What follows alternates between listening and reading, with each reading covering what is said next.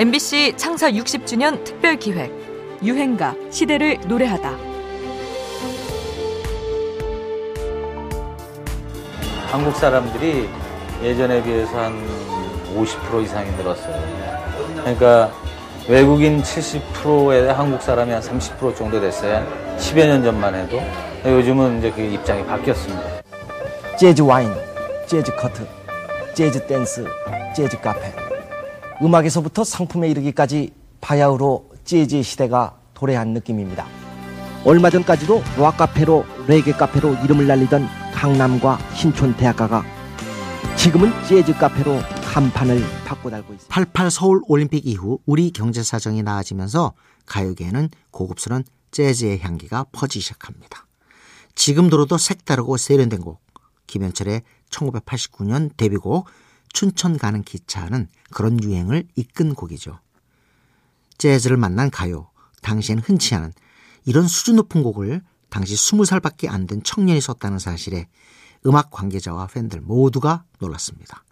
춘천 가는 기차로 음악 마니아들 사이에 이름이 퍼진 김현철은 1993년 달의 몰락이 빅히트하면서 단숨에 주류 인기 가수로 떠올랐습니다.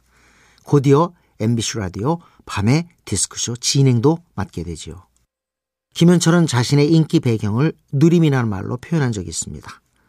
첫 앨범을 냈을 때부터 자기가 한창 활동하던 시기에 우리나라 경제가 꼽히면서 예전 같으면 듣기 어려웠을 재즈풍 음악도 수용이 되는 열린 환경이 만들어졌다는 거죠. 확실히 유행가는 사회를 반영하고 우리의 경제적 분위기도 유행가에 영향을 주는 것 같습니다.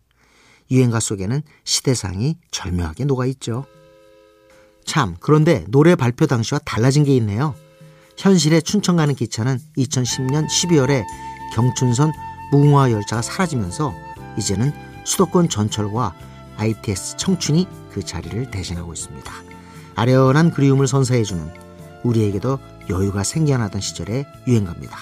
김현철의 춘천 가는 기차.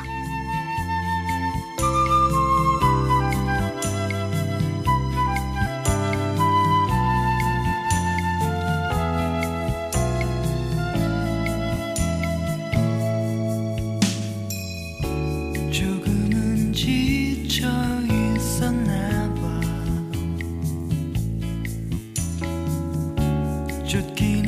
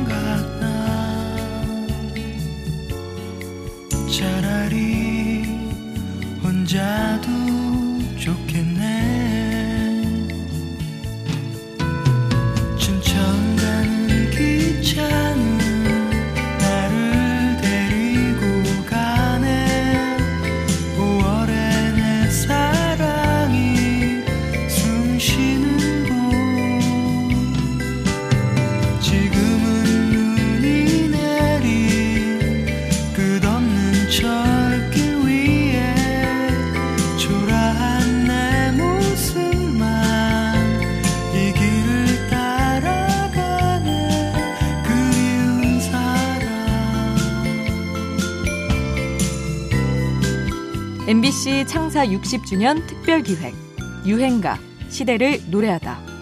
지금까지 음악 평론가 임진모였습니다.